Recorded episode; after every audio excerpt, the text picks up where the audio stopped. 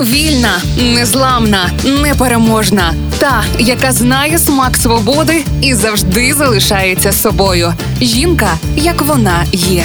Про жінок, які змінили хід історії. В програмі Ольги Талибської на Радіоперше. Письменниця, професорка і активістка Сьюзен Зонтаг – одна з найбільш провокаційних інтелектуалок ХХ століття. За її словами, література стала для неї паспортом, який дозволив перейти кордон до, так би мовити, великого життя, тобто зони свободи. Вона була суперечливою і славилась революційними настроями. Вона захищала права жінок і займала активну позицію. Її хвалили і критикували водночас за замітки про американську культуру. Зонтаг була людиною з чітко вираженою позицією, широкими інтересами і відкритим поглядом на світ.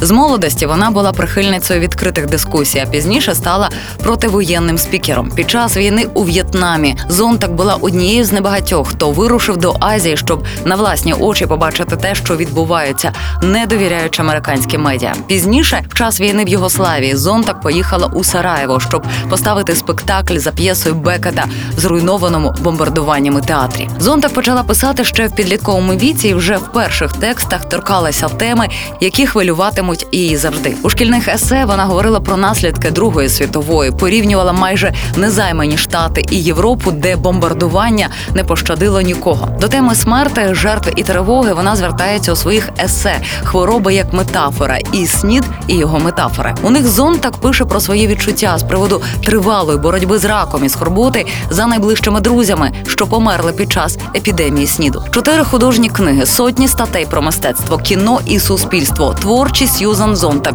охопила 70 років американської історії з 1933-го. Найважливіші її тексти – нотатки про кемп, проти інтерпретації, коли ми дивимось на біль інших і збірник есе про фотографію. Письменниця була заміжньою лише один раз, але більшу частину життя прожила з фотографкою Енні Лейбовіц. Вони познайомились 1998-го на зйомках і були разом до 2004-го. До смерті Зонтаг. Найзнаменитіші її портрети зробила саме Лейбовіц. Про фотографію у письменниці була своя особлива думка. Сфотографувати людину означає вчинити над нею певне насильство, побачити її такою, якою вона себе ніколи не бачить, дізнатись про неї те, чого вона не знала. Одним словом, перетворити її на об'єкт, яким можна символічно володіти. Якщо камера – сублімація зброї, то фотографування – сублімоване вбивство, писала Сьюзен Зонтаг.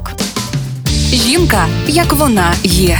В програмі Ольги Талибської на Радіоперше.